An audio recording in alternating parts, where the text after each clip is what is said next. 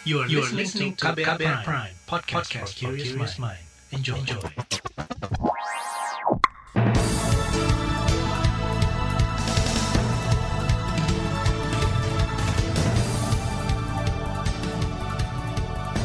Selamat pagi saudara, senang sekali kami bisa menjumpai Anda kembali melalui program Buletin Pagi edisi Jumat 24 September 2021 bersama saya Naomi Liandra. Sejumlah informasi pilihan telah kami siapkan di antaranya pemerintah susun kurikulum moderasi beragama, KPK respon kabar Wakil Ketua DPR Aziz Syamsuddin jadi tersangka suap.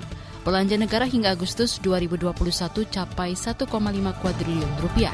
Inilah Buletin Pagi selengkapnya terbaru di Buletin Pagi. Saudara, Kementerian Pendidikan, Kebudayaan, Riset, dan Teknologi bersama Kementerian Agama tengah menggodok materi kurikulum penguatan moderasi beragama. Materi itu nantinya akan disisipkan dalam kurikulum program sekolah penggerak mulai dari jenjang PAUD sampai SMA.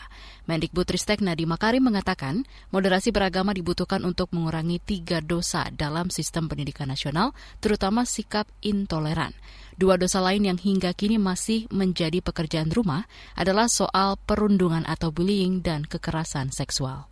Selain itu kami juga sedang merancang materi terkait moderasi beragama beserta Kemenak untuk disertakan dalam kurikulum sekolah penggerak. Itu adalah kurikulum prototipe yang sedang kita tes di dalam sekolah-sekolah penggerak dan di situlah konten-konten moderasi beragama kita akan juga uh, melakukan risetnya dan mengimplementasi di 2.500 sekolah penggerak yang akan terus berkembang setiap tahunnya.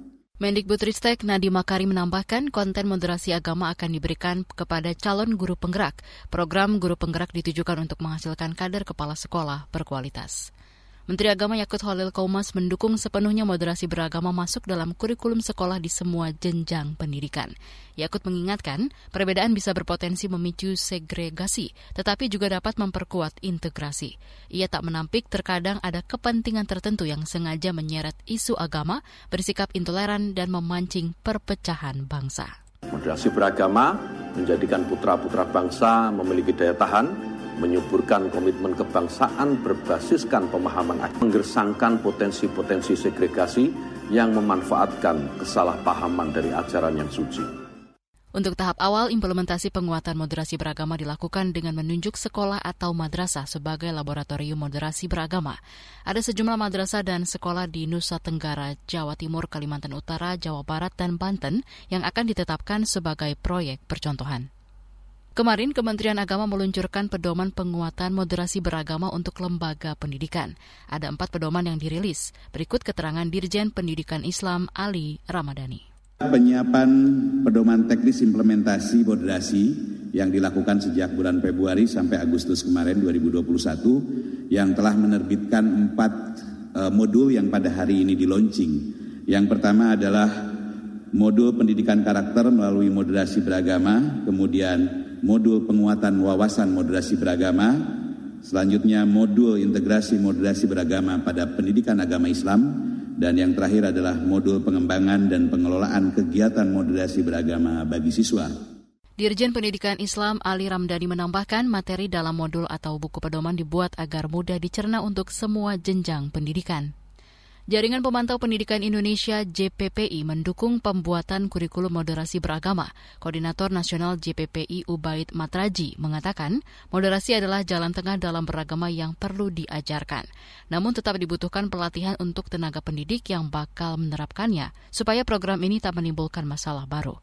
Tokoh-tokoh dan ormas keagamaan perlu dilibatkan dalam proses ini. Jadi jangan sampai ini ada moderasi beragama tafsir negara, nanti ada tafsir ormas Islam, nanti ada tafsir uh, tokoh agama akan menjadi ruwet, akan menjadi ruwet ini. Karena itu sejak awal, sejak mulai dari konsep bagaimana kurikulum diciptakan, bagaimana ini diinternalisasikan kepada guru-guru, uh, libatkan tokoh agama, libatkan ormas keagamaan.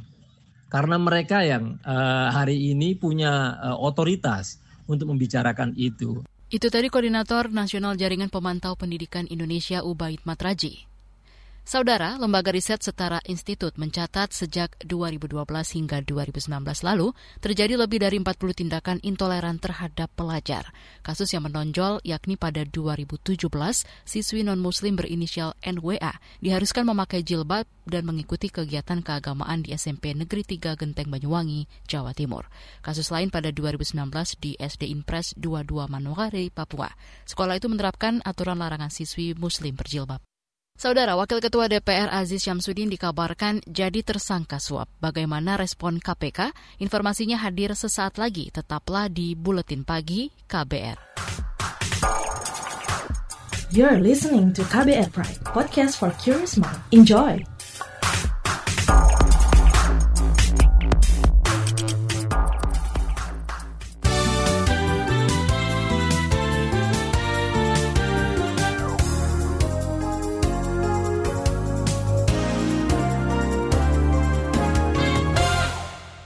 Anda sedang mendengarkan buletin pagi KBR. Komisi Pemberantasan Korupsi KPK terus mengusut kasus dugaan suap penanganan perkara di Kabupaten Lampung Tengah. Juri bicara KPK Ali Fikri mengatakan penyidik masih berupaya mencari alat bukti serta menggali keterangan para saksi di Jakarta, Bandung, Tangerang, dan Lampung. Ia enggan membeberkan detail tentang kemungkinan penetapan tersangka baru. Hal itu diungkapkan Ali saat dikonfirmasi tentang kabar yang menyebut Wakil Ketua DPR, Aziz Syamsuddin ditetapkan sebagai tersangka. KPK saat ini sedang melakukan kegiatan penyidikan atas dugaan tindak pidana korupsi pemberian hadiah atau penjanji terkait dengan penanganan perkara tindak pidana korupsi di Kabupaten Lampung Tengah, di mana penyidikan ini dilakukan sejak awal September 2021 yang lalu. Uh, adapun mengenai konstruksi perkara, kemudian pihak yang telah ditetapkan sebagai tersangka dan pasal-pasal yang diterapkan saat ini belum dapat kami sampaikan. Itu tadi juri bicara KPK Ali Fikri. Sementara itu dalam keterangan tertulisnya, Ketua KPK Firly Bahuri menyebut Aziz akan dipanggil hari ini. Saudara, Wakil Ketua DPR Aziz Syamsuddin terseret kasus dugaan suap bekas penyidik KPK Stepanus Robin Patuju terkait penanganan perkara dana alokasi khusus atau DAK di Lampung Tengah. Dalam sidang dakwaan Robin, Aziz diduga menjadi salah satu penyuap eks penyidik asal kepolisian itu. Namun hal itu dibantah oleh Robin. Mendikbudristek Nadiem Makarim memastikan proses seleksi pegawai pemerintah dengan perjanjian kerja atau P3K guru tahun ini akan tetap dilanjutkan. Nadiem mengatakan ada beragam aspirasi dan masukan dari publik terkait proses seleksi. Di antaranya terkait afirmasi usia, daerah, jenjang waktu, pengabdian hingga kelulusan. Seluruh masukan tersebut akan menjadi bahan kajian kementeriannya. Uh, kita akan uh, kaji ya, uh, tapi kenyataannya sekarang uh, tidak mungkin kita tidak ada tes seleksi dan tidak mungkin kita tidak akan ada suatu minimum passing grade. Jadi itu benar-benar satu-satunya alasan kita bisa sejauh ini adalah karena ada passing grade itu persetujuan. Jadi mohon maaf tapi itu adalah uh, satu negosiasi yang memang bagian daripada alasan kenapa kita bisa mendapatkan ini. Itu tadi Mendikbud Ristek Nadiem Makarim. Sebelumnya, seleksi PPPK Guru 2021 mendapat banyak kritik, terutama dari forum guru. Di antaranya seputar pelaksanaan, angka kelulusan yang terlalu tinggi, hingga tambahan nilai afirmasi P3K yang rendah. Saudara, seleksi kompetensi pertama P3K Guru sudah digelar pertengahan September kemarin. Hari ini hasil seleksi tersebut akan diumumkan. Sebanyak 100 ribu guru honorer akan berubah status menjadi PPPK. Kita ke informasi ekonomi. Total belanja negara hingga Agustus 2021 mencapai 1,5 kuadriliun rupiah. Menteri Keuangan Sri Mulyani mengatakan belanja kementerian atau lembaga mengalami pertumbuhan paling tinggi, yakni tembus angka 20 persen. Belanja kementerian lembaga tumbuh 21,5.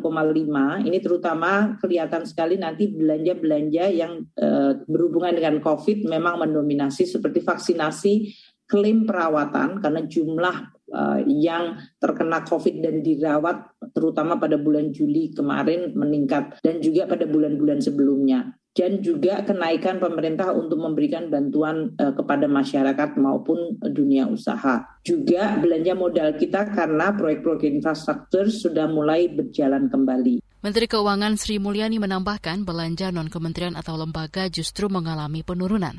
Sementara transfer ke daerah dan dana desa juga turun hingga minus 15 persen. Sedangkan pembiayaan investasi tercatat tumbuh 120 persen lebih. Beralih ke informasi olahraga, Prosedur kedatangan dan kepulangan kontingen peserta PON ke-20 Papua sudah disusun. Sekretaris Menteri Pemuda dan Olahraga Gatot S. Dewa Broto menjelaskan, semua kontingen wajib datang tiga hari sebelum pertandingan dan wajib pulang tiga hari sesudah pertandingan. Selain itu, semua atlet dan ofisial wajib melakukan tes PCR baik saat keberangkatan maupun kepulangan. Semua pertandingan bisa dihadiri penonton maksimal 25 persen dari kapasitas stadion. PON ke-20 Papua akan berlangsung mulai 2 hingga 15 Oktober mendatang. PON dengan moto Torang Bisa itu diikuti lebih dari 6.400 atlet. Sebanyak 56 cabang olahraga dipertandingkan di empat klaster, yaitu di kota Jayapura, Kabupaten Jayapura, Mimika, dan Merauke. Kita ke informasi mancanegara. Presiden Joko Widodo menyoroti hilangnya hak sosial kaum perempuan di Afghanistan dan polemik kudeta Myanmar dalam sidang Majelis Umum PBB ke-76. Jokowi menyerukan penghentian praktik kekerasan dan marginalisasi perempuan. Kata dia harapan besar terkait perdamaian di dunia harus bisa diwujudkan para pemimpin negara. Dalam forum itu Jokowi juga berjanji isu kesetaraan dan lingkungan akan menjadi fokus utama pertemuan G20. Indonesia diketahui menjabat sebagai presiden G20 mulai tahun depan. Jokowi bakal terbang terbang ke Italia akhir Oktober nanti untuk menghadiri serah terima Presiden G20 di Roma. Di bagian berikutnya kami hadirkan laporan khas KBR bertajuk Dua Wajah Pemerintah dalam Menyikapi Undang-Undang Informasi dan Transaksi Elektronik. Nantikan sesaat lagi. You're listening to KBR Pride, podcast for curious mind. Enjoy!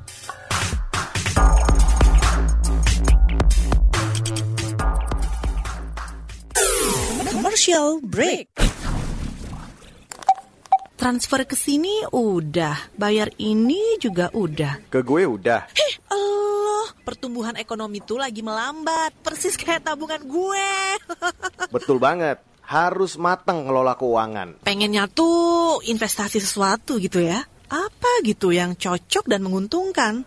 Hmm, coba dengerin uang bicara deh. Gue belakangan lagi dengerin podcast itu di KBR Prime reksadana yang tadinya 500 juta udah turun dari 250 juta sekarang 10 ribu. Sama kita ngopi mahalan mana? Ketika itu ada keputusan yang kayak begitu investor harus tahu gitu oh ada keputusan ini berarti implikasinya apa? Orang mungkin perluas literasi kamu lewat podcast Uang Bicara. Uang Bicara menavigasi kamu dengan menghadirkan bahasan-bahasan seru dan populer mulai dari investasi sampai kebijakan dipersembahkan oleh KBR Prime dan bisa didengarkan di KBR Prime, Spotify, dan platform mendengarkan podcast lainnya. KBR Prime, podcast for curious mind.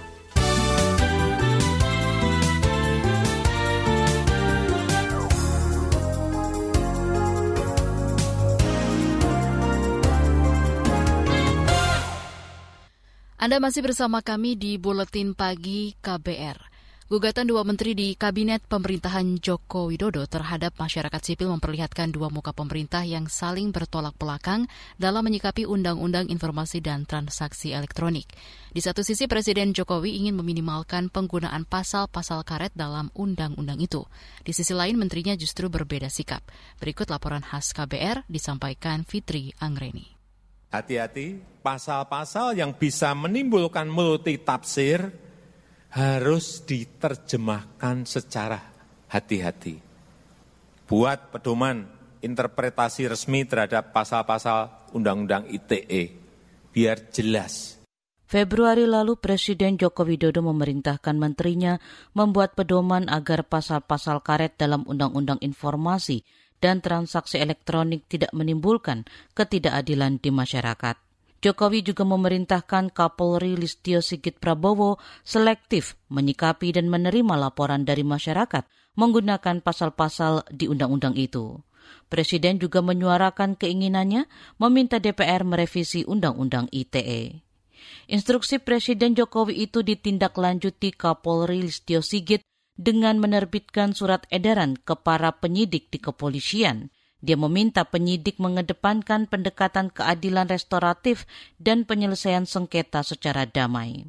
Ini juga dalam rangka untuk menjaga agar penggunaan pasal-pasal yang dianggap pasal karet di dalam Undang-Undang ITE yang ini, ini tentunya berpotensi untuk kemudian digunakan untuk melaporkan atau saling melapor sehingga lebih dikenal dengan istilah mengkriminalisasikan dengan Undang-Undang ITE ini bisa di ditekan dan dihindari ke depan. Sementara itu Menteri Koordinator Politik Hukum dan Keamanan Mahfud MD membentuk tim kajian Undang-Undang ITE. Kajian ini menghasilkan surat keputusan bersama SKB yang ditandatangani Menteri Komunikasi dan Informatika, Kepolisian, dan Kejaksaan Agung.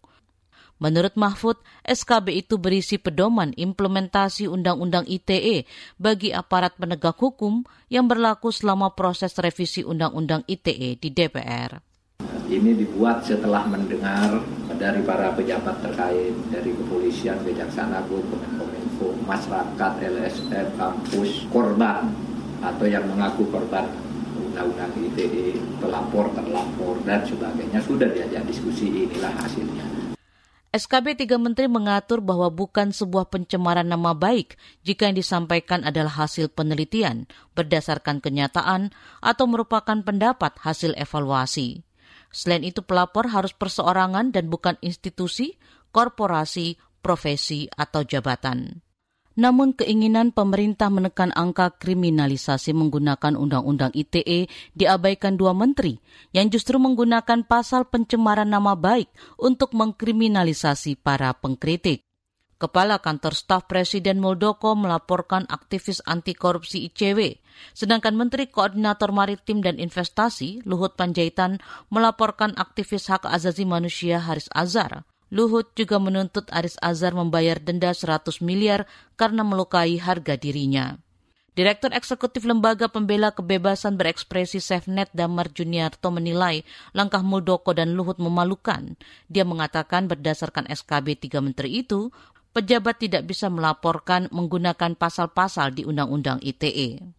Dan pelaporan ini memalukan pemerintah Indonesia karena menegasikan upaya kerja keras pemerintah untuk mereduksi kasus-kasus Undang-Undang ITE dan ini mempertaruhkan restoratif justice di mana pendahuluan penyelesaian kasus-kasus tidak perlu harus berujung pada pemidanaan karena pemidanaan itu adalah ultimum remedium. Kasus uh, ini jangan kasus-kasus kasus-kasus besar saja yang harusnya di diproses dan tidak energi bangsa ini tidak habis untuk mengurus soal harga diri seorang pejabat yang terluka hanya karena penyampaian hasil penelitian. Damar Juniarto mengatakan koalisi masyarakat sipil mendesak pemerintah dan DPR mencabut pasal-pasal pencemaran nama baik karena sudah menelan banyak korban. SafeNet mencatat sejak Undang-Undang ITE disahkan pada 2008 lalu, lebih dari 360 pengguna internet yang dilaporkan ke polisi Orang-orang dilaporkan beragam, mulai dari aktivis, guru, dosen, anak sekolah hingga mahasiswa, pengemudi taksi, petani, jurnalis, media, hingga ibu rumah tangga. Rata-rata laporan terkait pencemaran nama baik atau defamasi dan pasal ujaran kebencian. Laporan ini disusun Agus Lukman, saya Fitri Anggreni. Informasi dari berbagai daerah akan hadir usai jeda. Tetaplah bersama Buletin Pagi KBR. You're listening to KBR Pride, podcast for curious mind. Enjoy!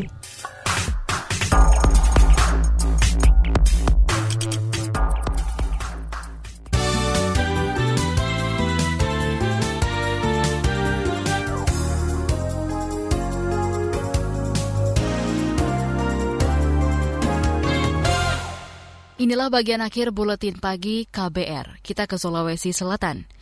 Penyidik Polres Goa, Sulawesi Selatan diminta mematuhi surat keputusan bersama atau SKB tiga kementerian tentang pedoman penerapan pasal tertentu dalam UU ITE. SKB tersebut diteken Kominfo, Kejaksaan Agung, dan Polri tahun ini. Desakan tersebut disampaikan hukum Ramsia dari LBH Makassar, Abdul Aziz Dumpa. Ramsia merupakan dosen Universitas Islam Negeri Alauddin, Makassar. Ia ditetapkan tersangka kasus pencemaran nama baik karena tuduhan penghinaan melalui grup WhatsApp. Nah di SKB itu kan jelas bahwa ketika konten itu disebarkan di grup tertutup dan terbatas, maka dia tidak termasuk uh, penghinaan dan atau pencemaran nama baik, termasuk grup grup keluarga, kemudian grup profesi, kemudian grup kampus dan uh, grup institusi pendidikan. Jadi menurut kami memang pasca SKB ini mempertegas sebetulnya bahwa sejak awal kasus ini memang dipaksakan dan mestinya harapan kami setelah koordinasi hari ini kami meminta supaya cukuplah uh, kasus ini dihentikan. Saudara, Ramsia ditetapkan tersangka oleh Polres Goa pada 2019 lalu. Ia dilaporkan pada 2017 setelah mengkritik wakil dek dekan Nur Syamsyah karena menutup siaran radio kampus Siar. Sejumlah mahasiswa menulis petisi di media sosial menuntut Ramsia dibebaskan. Hingga kini berkas perkara Ramsia dinilai belum memenuhi syarat material dan formil oleh jaksa. Kita ke Kalimantan Timur. Netralitas aparatur sipil negara ASN di Balikpapan, Kalimantan Timur saat Pilkada 2020 lalu mendapat nilai buruk. Komisioner Bawaslu Balikpapan Wa Mustafa Hamzah mengungkapkan pelanggaran netralitas ASN cukup tinggi, terutama dilakukan melalui unggahan di media sosial. Dalam Pilkada tahun 2020 kita masih menemukan uh, pelanggaran netralitas yang uh, datanya cukup tinggi ya. Uh, sekedar informasi yang tertinggi itu adalah terkait dengan uh, aktivitas ASN di media sosial, mencari strategi-strategi baru agar uh, pelanggaran netralitas dapat lebih ditekan pada masa-masa akan datang. Komisioner Bawaslu Balikpapan Wa Mustafa Hamzah menambahkan perlu dibentuk lembaga khusus atau mekanisme satu pintu untuk menangani ASN yang tidak netral saat pemilu. Penindakan ASN yang terbukti melanggar bisa dilakukan oleh Sentra Penegakan Hukum Terpadu atau Gakumdu. Sebab selama ini penindakan melalui Komisi ASN dan Inspektorat cenderung lama dan birokratis. Kita ke Sumatera Selatan. Bekas Gubernur Sumatera Selatan Alex Nurdin kembali ditetapkan sebagai tersangka dugaan korupsi. Kali ini untuk kasus rasuah terkait dana hibah pembangunan Masjid Raya Sriwijaya di Palembang. Juri bicara Kejati Sumatera Selatan Haidirman menyebut ada temuan pencairan dana hibah senilai 130 miliar rupiah yang tidak sesuai prosedur. Pencairan dalam dua termin itu dilakukan ketika Alex Nurdin menjabat sebagai Gubernur Sumatera Selatan. Selain Alex, Kejaksaan juga menetapkan lima tersangka lain, di antaranya bekas bendahara Yayasan Wakaf Masjid Sriwijaya dan bekas Kepala Badan Pengelolaan Keuangan dan Aset Negara Pemprov Sumatera Selatan. Sebelumnya pada Kamis 16 September lalu, Alex juga ditetapkan sebagai tersangka kasus pembelian gas bumi oleh perusahaan daerah pertambangan dan energi Sumatera Selatan. Informasi tadi menutup jumpa kita di Buletin Pagi hari ini. Pantau juga informasi terbaru melalui kabar baru, situs kbr.id, Twitter kami di akun @beritaKBR, serta podcast di alamat kbrprime.id. Akhirnya saya Naomi Liandra bersama tim yang bertugas undur diri. Salam.